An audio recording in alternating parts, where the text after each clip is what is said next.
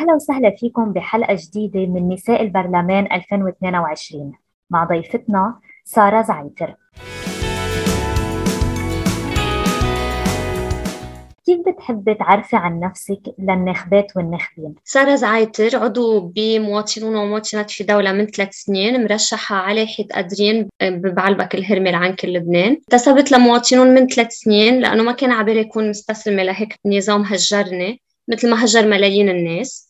ومن ميلة كنت بعيدة ومش قادرة أرجع لأن بكل بساطة مش عبالي أروح أعمل واسطة عند حزب وأتربح جميلة تيطلع لي وظيفة. ومن ميلة تانية آه، ساكتة ومش قادرة أعمل شيء وشايفة إنه هالنظام هو المشكلة لأنه نظام طائفي والحل دولة مدنية وكان عبالي عن جد أعمل حالة شيء أقدر غير أو أثر من خلاله. كرمال هيك ما كان في لحتى أثر إلا أنه فوت بتنظيم سياسي ورا مشروع بيأسس لدولة مدنية. مثل ما ذكرتي سارة أنت مرشحة عن دائرة بعلبك الهرمل ومن ضمن لائحة قادرين ما هي القضايا اللي عم تطرحيها بمشروعك الانتخابي؟ مشروعنا هو أكثر مشروع حكم لأنه عم بيظهر بديل عن عن نظام الطوائف. ولحتى بالآخر نقدر نفرض انتقال لدولة مدنية وبالتالي هو مشروع حكم. فما بدنا لا نصير شركاء بهالنظام الحالي ولا نرممه. جايين ننافسوا على شرعيته اللي هدفه من هالانتخابات إنه يجددها. كرمال هيك نازلين بكل الدوائر بمشروع واحد. تنقيس هالمشروع بقد حيجيب أصوات ونفرجي إنه عنده تأييد. فإذا المعيار مش هو عدد النواب هو نسبة الداعمين آه، للمشروع من الناخبين. آه، هالمشروع فيه ثلاث نقط أساسية اللي هن التوزيع العادل للخسائر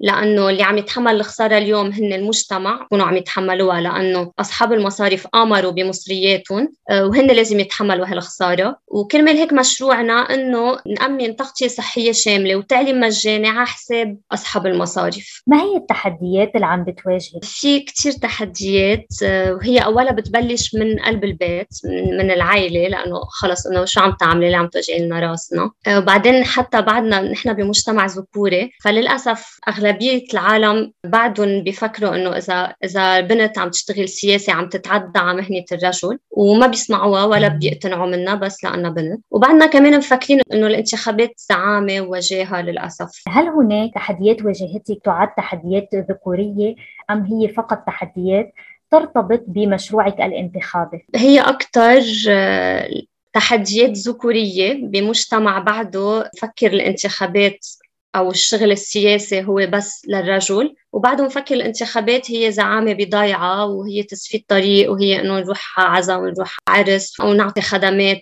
هون وهونيك لحتى نشتري فيهم ولاءات اليوم بالمشروع الانتخابي اللي بتتبنيه أين هي قضايا النساء منه؟ هي المشكلة بنظامنا. أول شيء تنبلش بأنه ليه المرأة مهمشة بمجتمعنا لسبب واحد إنه إحنا بنظام طائفي. يعني ما في علاقة مباشرة بين المواطن والدولة. العلاقة مع الدولة بتمرق بالطائفة اللي هي أصلا سلالات ذكورية. يعني المرأة تابعة أول شيء لبيها وبعدين لجوزها بمكان القيد تبعها.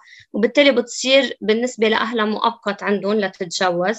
فما بتتساوى مع الرجل بالورثة بكل شيء مادي وكمان معنويا وحتى ما فيها تعطي الجنسية لأولادها. كرمال هيك ما فينا نحكي بمساواة طول ما نحن بهذا النظام.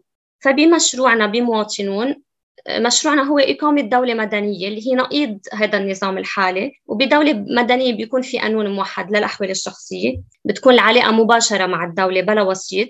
يعني مساواة بين كل المواطنين من حيلا جنس كانوا أو دين. فهون ساعتها بيصير فينا نحكي بمساواة بين رجل ومرأة لما يصير في دولة فعلية. ذكرتي أنه تعرضتي لتحديات ذكورية. شاركينا حادثة أو موقف ذكوري تعرضتي له خلال عملك السياسي؟ هي أكثر بيجينا تعليقات مش عم بتذكر التعليقات بالضبط شو هن بس كانوا شيء كتير بيضحك اجاني تعليقات مثل إنه عم بتعدى على دور الرجل بالمجتمع إنه شو بطل عنا رجال مش مش محترمة الرجال اللي عنا جاية تترشح وشي كمان شوي إنه تدعو للرذيله وهول الحكيات وهلأ لفقرة من عشرة.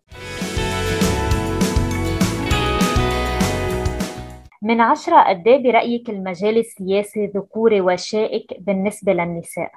بلبنان للأسف 8 على 10 من عشرة قد إيه عندك أمل بالوصول إلى البرلمان؟ أقل من صفر على عشرة